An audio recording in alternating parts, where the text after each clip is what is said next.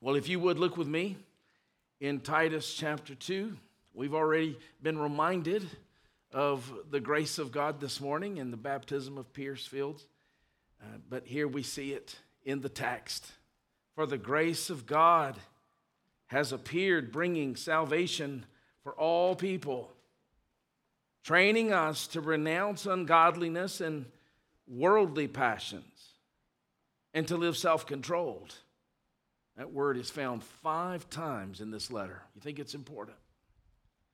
Upright and godly lives in the present age, waiting for our blessed hope, the appearing of the glory of our great God and Savior, Jesus Christ. There's one of the great affirmations of the deity of our Lord Jesus God, of very God, who gave Himself, God giving Himself for us to redeem us from all lawlessness and to purify for himself a people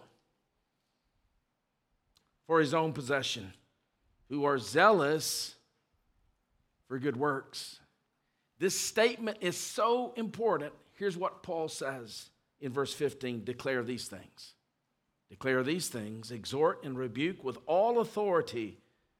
Let no one disregard you.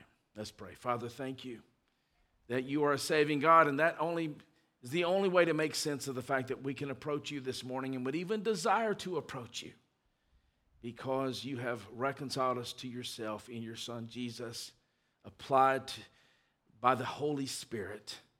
Lord, today as we come to a, a passage that is not often preached at Christmas, but a passage that is very clear on the advents of our Lord Jesus, we pray, Lord, that your Spirit would stir our minds, our affections, and our wills that we may love you more.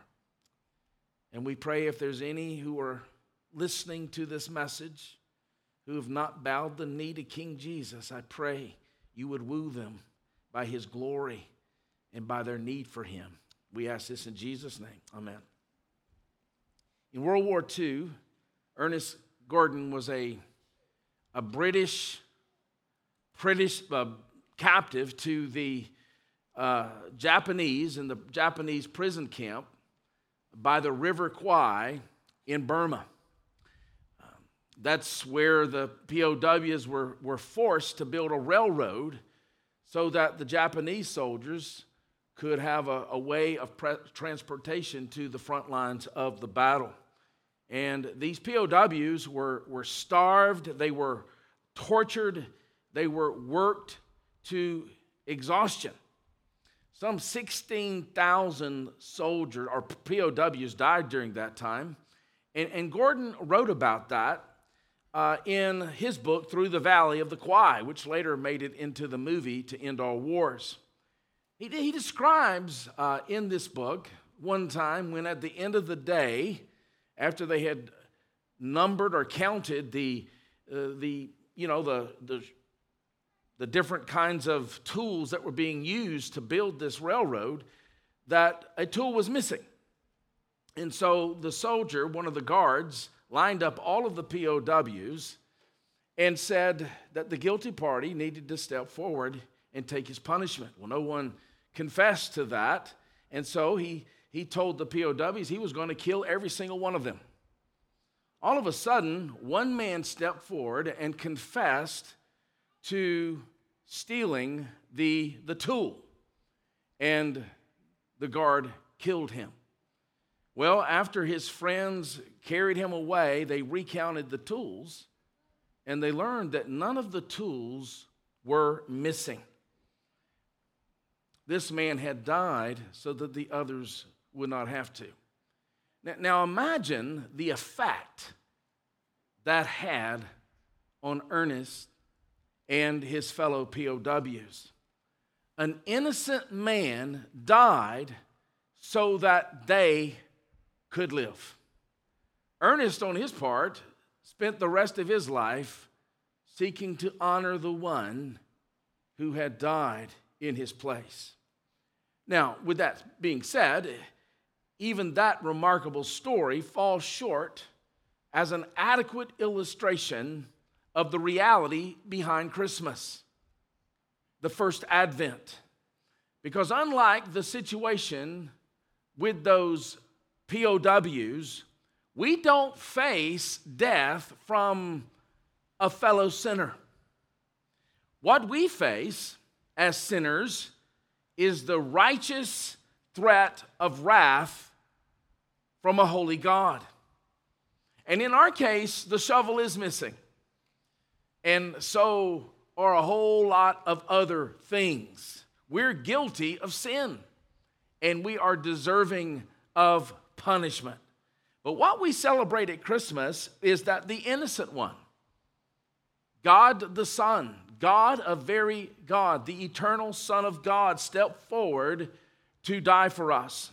And just as this POW's substitutionary death moved his fellow prisoners to honor his great act, Paul says believers in the Lord Jesus Christ also have a responsibility in God's plan to honor the glory of God in the person and work of the Son of God who came forward and died so that we don't have to. Now, he calls this, notice in verse 10 of our passage, just before we get into verse 11, he calls this adorning the doctrine of God our Savior. That's our calling. In fact, that word to adorn is the word cosmosin. It's where we get the word cosmetics. We are to adorn the doctrine of God, our Savior. And so now he is going to give us two major incentives for doing so to adorn the doctrine of God, our Savior. The first incentive is the saving grace of God in Jesus Christ. And the second incentive is the coming of our Lord Jesus Christ in the second advent. The first motivation we see at the very beginning of this passage is the, the saving grace of God in Jesus Christ motivates us to adorn the doctrine of God, our Savior. In a very real sense, that's the reason we are left here after we are converted we have one purpose in the end it's to adorn the doctrine of God our Savior. And, and Paul says the first incentive is his saving grace. Notice with me in verse 11. He says, For the grace of God has appeared. Now, that word for tells us he's continuing his thought from the previous passage. And in that previous passage, he addresses every group represented in the church. Notice in verse 2 older men. So he goes after the older men. I don't know what age that is, but the older men are to be sober minded, dignified, self controlled, sound in faith, in love, steadfastness. Then he goes after the older women. Likewise, are to be reverent in behavior, not slanderers are slaves to much wine. They're to teach what is good. They have a responsibility to train the young women. If you're an older woman in the faith, you have a responsibility to train the younger women in the faith, to love their husbands and children. It's a remarkable call. To be self controlled, pure, working at home, kind, submissive to their own husbands that the word of God may not be reviled. See, that's our calling. Likewise, urge the younger men. And I love this only one thing for the older men or younger men to be self controlled. To be self controlled. You get that, you got everything else with the younger men. Show yourselves in all respects to be a model of good works. And then he even goes after the bondservants. Bondservants are to be submissive to their own masters. Paul does not advocate slavery. But there's something more important than our earthly station, all right, in life.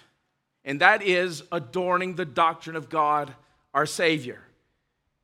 They're to be submissive to their own masters in everything. They're to be well pleasing, not argumentative, not pilfering, but showing all good faith, so that in everything they may adorn. Who is they?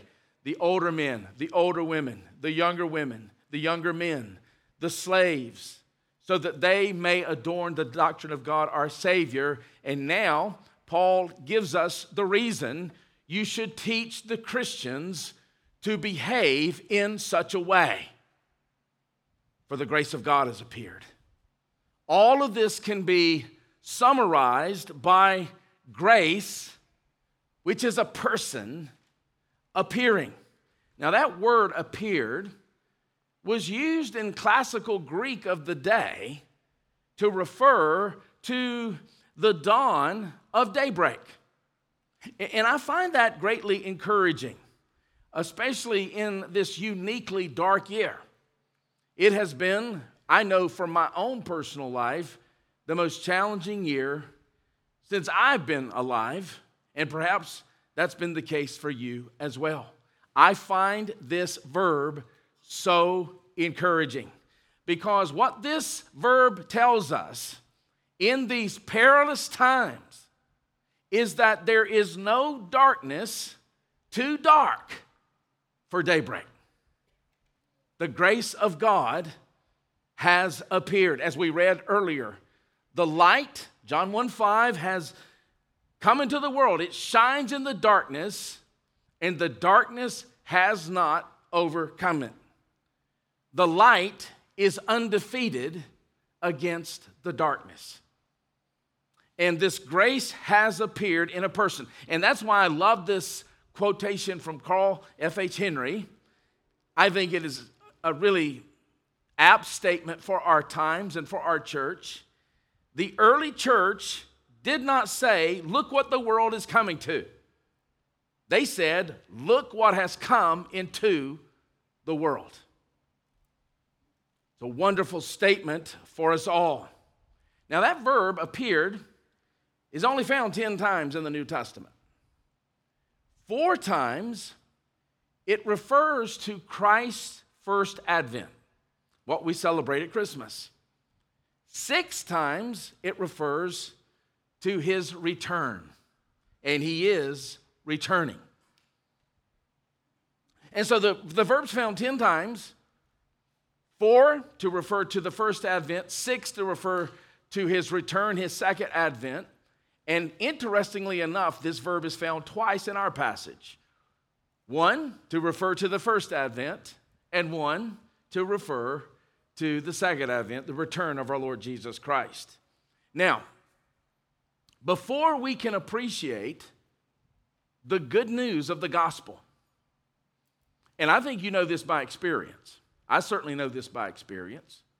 The gospel for me, until I understood the bad news, was like Charlie Brown's teacher. It was just background, it was like elevator music. Before you can really understand and appreciate and delight in the good news of the gospel of grace, the advent of Christ, we have to understand the bad news. And we have to own it. Pierce was not converted until he came to own his sin.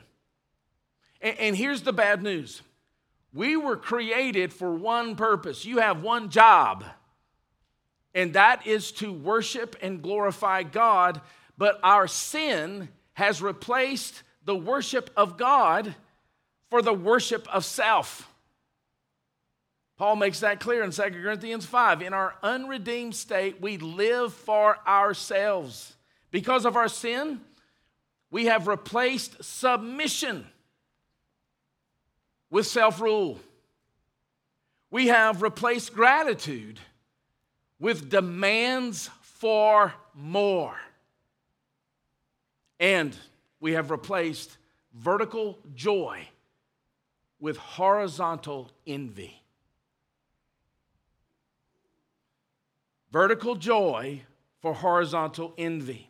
Paul Tripp, in his book, Awe, says this We demand that others serve our agenda. We curse whatever gets in our way.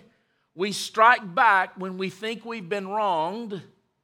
We live to satisfy our cravings. And when the love of self, self worship rules, you can't help yourself. You're in a situation where you cannot help yourself. You are guilty and corrupt, and one of the fruits of that is the total inability to help yourself. Christianity is not a self help religion. We're like the person in quicksand who's trying to pull himself or herself out unless God intervenes. Unless God intervenes. And Christmas says that He has. God's grace in His Son Jesus Christ, notice in the second part of verse 11, is bringing salvation for all people. Now, if you take a verse out of context, you could, you could make the argument that he's saying that everyone's going to be saved in the end, but there's a whole lot of other text in the scripture and in, including Paul's own writings where it makes clear, he makes clear that not everyone will be saved. Only those who repent of their sins and trust in Jesus Christ will be saved. That's why we have to do missions. These groups in the Amazon, unless they bow the knee to King Jesus, will not be saved in the end. But given the context, he's talking about all classes of people older men, older women, younger women, younger men, slave and freedmen. He is bringing salvation. Do you realize that Christianity, in its purest form, that is, sola scriptura, uh, Christianity as revealed in Scripture alone, is the only religion that teaches that God saves. It's the only religion that teaches that. Now, a lot of Christians are scared to use the word religion. I get it.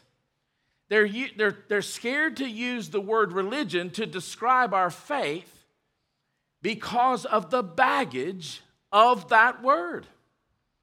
It's actually a good word, though. It's derived from a Latin root that means regathered.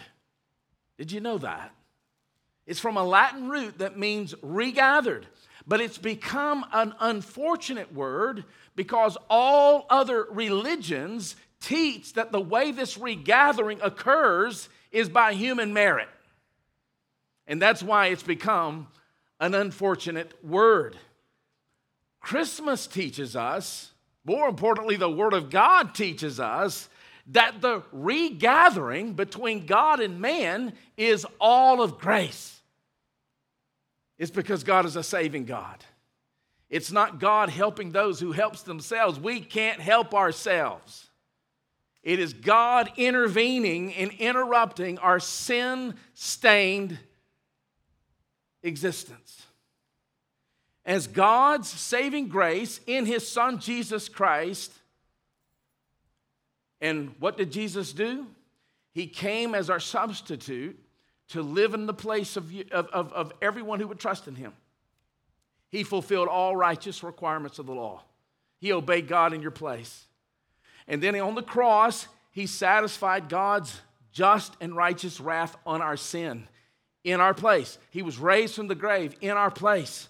And in God's saving grace in his Son, as it comes to bear on our sin and on our brokenness, and let's Let's admit, we're all broken.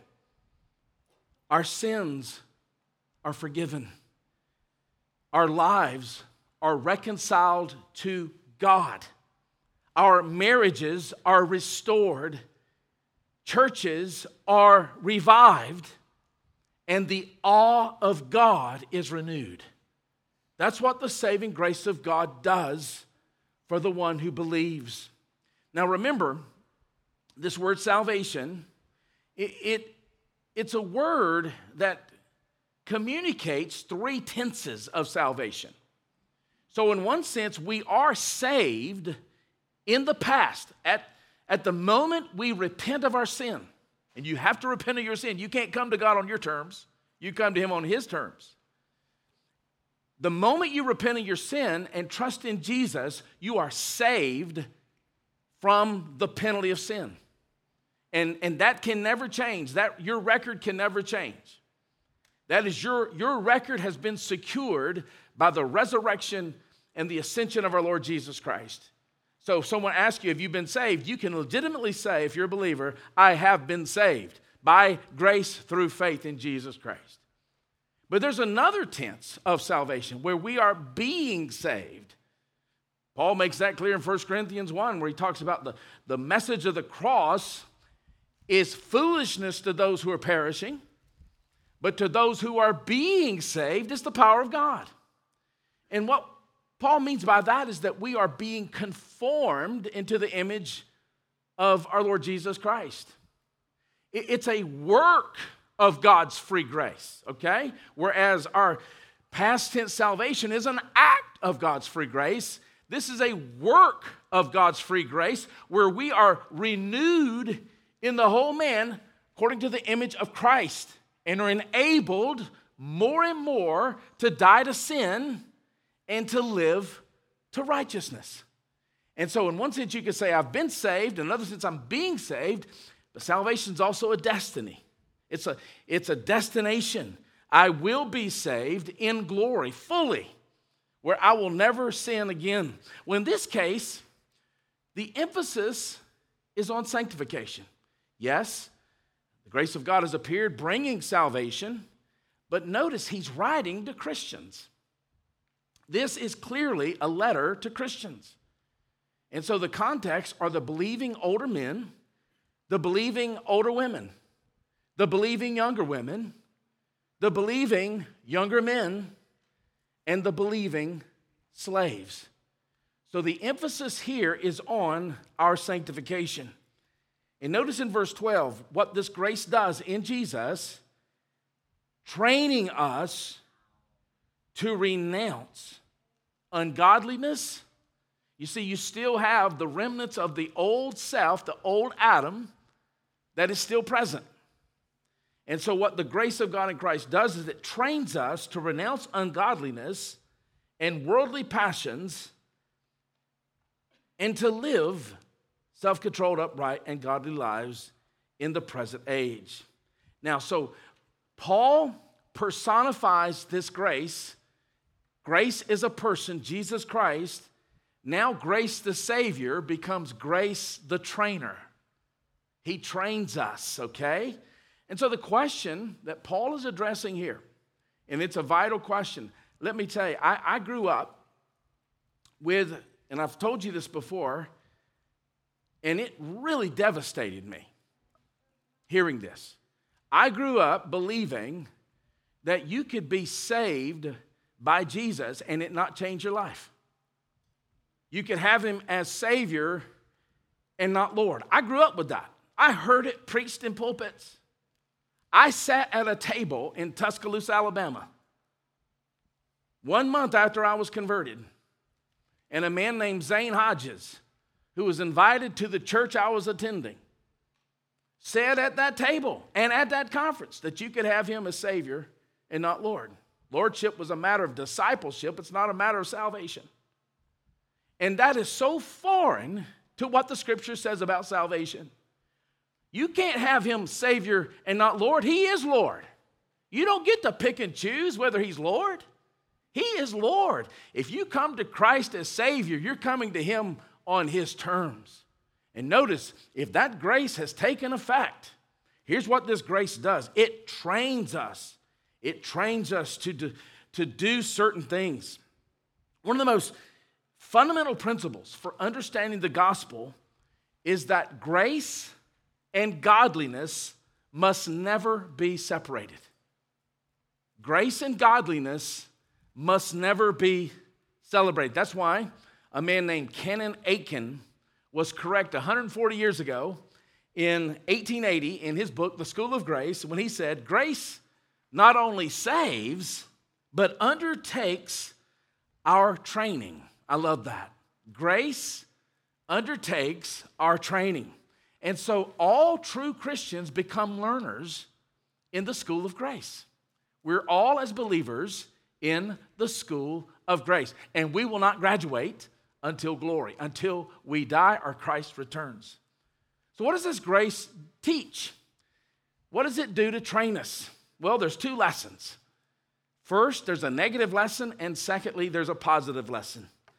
The negative lesson is that grace trains us to renounce. And let me just tell you, this is a daily battle. This is a daily, moment by moment work. This grace teaches us, trains us to renounce ungodliness and worldly passions. Now, what is ungodliness? It's a refusal to worship God as God. Romans 1 Although they knew God as God, they did not glorify Him as God. It's when the glory of God is not admired, it's when the greatness of God isn't honored, it's when the person of God is not loved, it's when the presence of God is not prized and the power of God not praised. It's when the wisdom of God is not esteemed and the holiness of God is not reverenced. It's when the grace of God is not cherished. It's when the goodness of God is not savored. It, it's when the truth of God is not sought and the faithfulness of God not believed. That's what it means to be ungodly. And the Word of God, the grace of God in Jesus Christ comes to bear and trains us to treasure, to prize, to praise, to savor, to cherish, to trust, to obey. That's what the grace of God in Jesus Christ is doing in every true believer. But as well, the grace of God trains us to renounce worldly passions. What are worldly passions? They are inordinate desires set on worldly things. That's worldliness. It's the sleepiness of soul, dullness of the soul, in which the status, the cares, the pleasures, and the comforts of this world appear stunning and real, while the truths of Scripture become abstractions, unable, to grip your heart. That's what worldliness is. But because of the advent of grace in Jesus Christ, worldly passion and ungodliness has no place in the new world that Jesus Christ has ushered in by his resurrection from the grave and is presently reigning over at the right hand of God. That's why I love this statement from George Swinnock in the 17th century. He said, If the world smiles on him, who's him? The one who is renouncing worldly passions. If the world smiles on him, the godly man does not trust it. It may give him its treasures, but he does not give it his heart. When his prosperity abounds, he abounds in thanksgiving to God and in a, des- um, in a desire to use his wealth rightly, not just to get more. If the world frowns on him, he sees it as an opportunity to kill his love for the world, like putting out a fire by withdrawing its fuel. Isn't that a good word? The grace of God has come in Jesus Christ, instructing us, training every believer to renounce ungodliness and worldly passions. But positively, notice the grace of God trains us for active godliness. Notice to live, to live self controlled lives. Now, what is self control? This regards my relation to myself. It's, it's self mastery in Christ by the Spirit, it's self restraint. Self control is discipline towards ultimate things. That is, I recognize what is ultimate and what is ultimately important, and I am disciplined to, towards those ultimate things. I don't waste my time with frivolous things, things that won't make me happy on my deathbed. It's self control, discipline towards ultimate things, and it's self denial toward things that are sinful and antithetical to adorning the gospel of our Savior. This is the fifth time, as I said, that, that this word has been mentioned self control. We need to be known by our self control, the way we carry ourselves in, in every arena that God has entrusted to us. If you are known by your self control, it will reflect itself in the way you interact with others in person or on social media.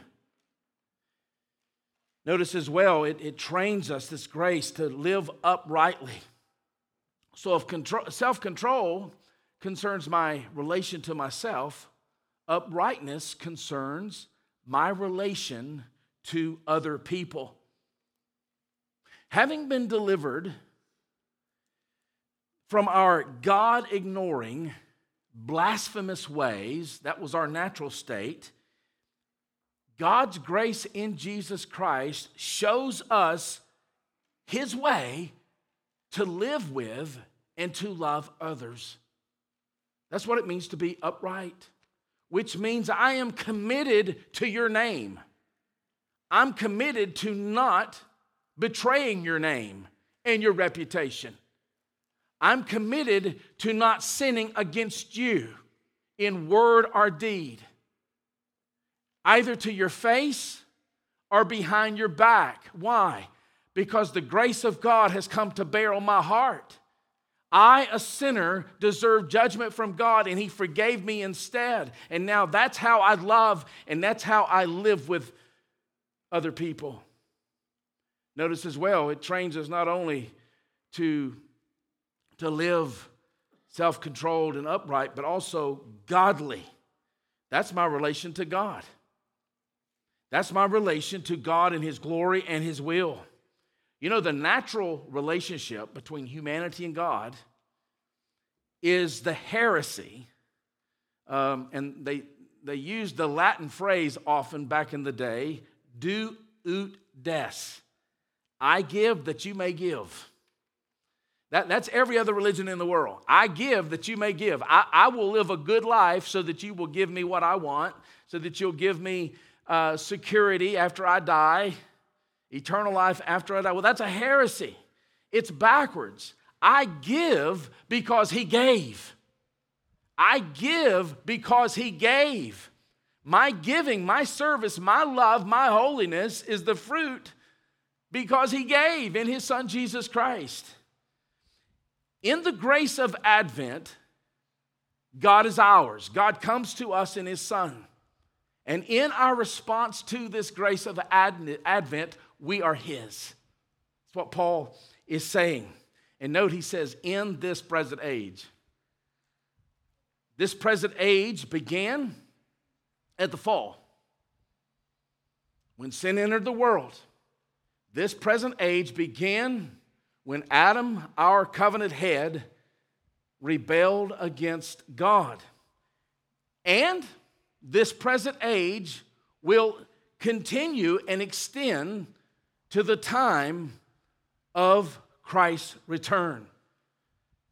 The age to come, though, began in Jesus' resurrection from the grave.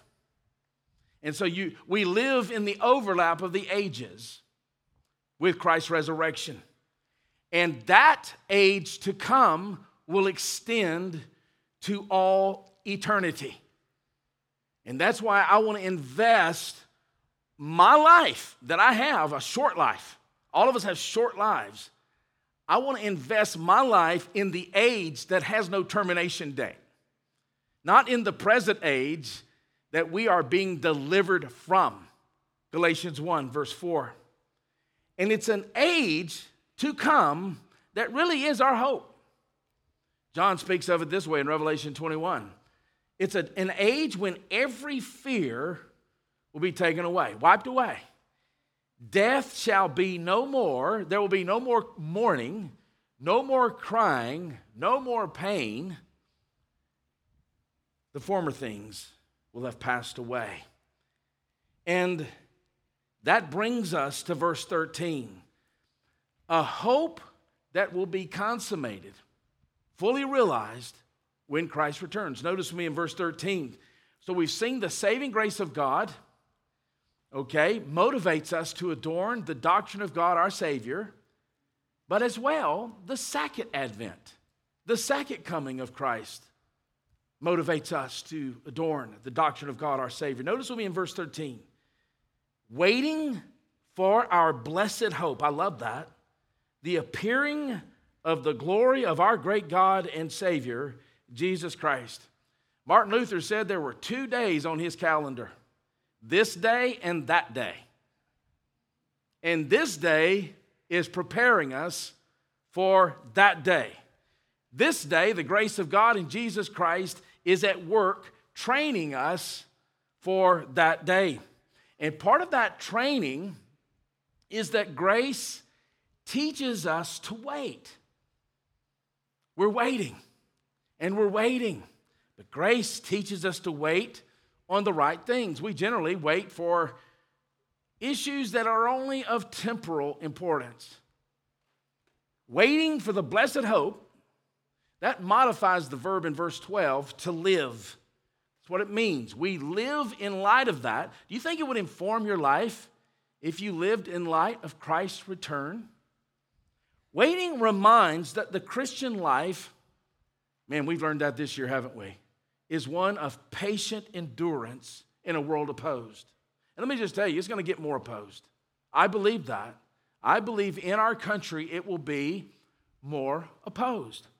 As we move, it appears at this moment, to a more Marxist, atheistic, progressive leftist worldview, we will be more opposed. But what will inform us in the midst of that? The grace of God training us and the second advent of our Lord Jesus Christ. And notice he says, the appearing of the glory of our great God and Savior. Again, Jesus is God. This is one of those texts that clearly communicates that Jesus is the eternal uh, God because only God can save us from our sins. And that brings us to verse 14. How does he save us from our sins? He gave himself for us to redeem us from all lawlessness and to purify for himself a people for his own possession who are zealous for good works. He gave himself for us. How did he do that? He, he entered our accursed situation, he took it upon himself to enter that accursed situation, and in so doing, he took us out of our self earned, hopeless peril. Paul says there's three intended results of him giving himself. Let's just go through these quickly. To redeem us from every lawless deed. So when God saves you, he doesn't just save you from the penalty of your lawless deeds, he saves you to deliver you from your lawless deeds. Second, to purify for himself a people for his own possession. He saved you to make you pure. He cleansed you so that you might be possessed by God Himself. And then, third, zealous for good works. I've seen a whole lot of zeal recently that's not necessarily zeal for good works. But let me speak to this zeal for a moment before we close. The greatest picture of this zeal I read in a book called Holiness by J.C. Ryle.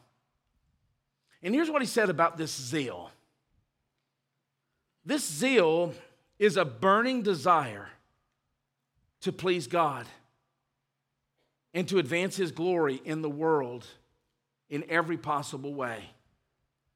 Honestly, I want us to be known more about that than our politics.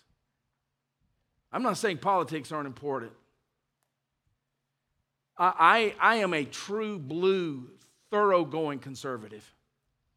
And it, it grieves me that we, this president, we, I, I, I don't want to be known by our politics. I want us to be known for our zeal for the glory of God. That's where change comes. It is a desire no man feels by nature, but which the Holy Spirit puts in the heart of every believer when he is converted. It's not natural to us. We, it is natural that we be zealous, and so we're all zealous about something. But this zeal that Ryle is speaking of is grace planted, okay? It's grace fueled. He says, but which some believers feel so much more strongly than others that they alone deserve to be called zealous men and women. This desire is so strong when it really reigns in a man that it impels him to make any sacrifice if only he can please God and honor Christ. A zealous man in religion, he's using religion in the truest sense, is preeminently a man of one thing, a woman of one thing. He only sees one thing. He cares for one thing. He lives for one thing. He is swallowed up in one thing. That one thing is to please God. He feels like a lamp. He is made to burn for God. Such a one will always find a sphere for his zeal. I love that. He burns for God. She burns for God. He or she is so zealous because God's grace has come to bear, training towards zeal. That this person will find a sphere for that zeal. If he can't preach, work, and give money, he will cry, sigh, and pray. That's the zeal, I believe, that Paul is referring to here when it says the grace of God has come. As we wait for this blessed hope, the appearing of the glory of our great God and Savior Jesus Christ, who gave himself for us to redeem us, to purify himself, a people who are zealous for good works. And notice how he says at the end, verse 15, he says, This is so important, Titus. Declare these things declare these things. You don't graduate from these things. Declare these things, exhort and rebuke with all authority. Let no one disregard you, because they may, if that's what you preach. So, as we close here, I would like to ask you to do a self evaluation. I've had to do this all week, I've had to live in this passage all week. It's been convicting as much as it is converting, uh, comforting. What impact has the grace of Christ's first advent had on you? On your private life? On your marriage? On your parenting? On the way you interact with your brothers and sisters at church? With your neighbors? with people who have a different ideology than you. That's been particularly convicting for me. What impact has the grace of God? Would people know you as a person of grace? As a recipient of grace? You know, it was impossible, utterly impossible for Ernest Gordon to remain the same after his friend stepped forward and took the death in the place of the other prisoners. It was impossible. And as much as that might move you, as it moved me, it pales in comparison to the grace of Advent. And now, having received that grace, grace becomes our marching orders. That's our call. And if you've never received that grace, your call is to repent of your sin and to trust in Jesus Christ for your salvation as Lord, as Savior, as King. Let's pray. Father, thank you for this passage. Lord, it would be impossible for me to, to preach in a manner that utterly comports with the glory of this passage. But I pray that in the imperfections of this message, that the perfect word of God would come to bear on every listener's heart this morning. May the grace of God inform what we renounce and what we live for. And we ask these things in the name, the matchless name of our Lord Jesus Christ, grace of God incarnate. Amen.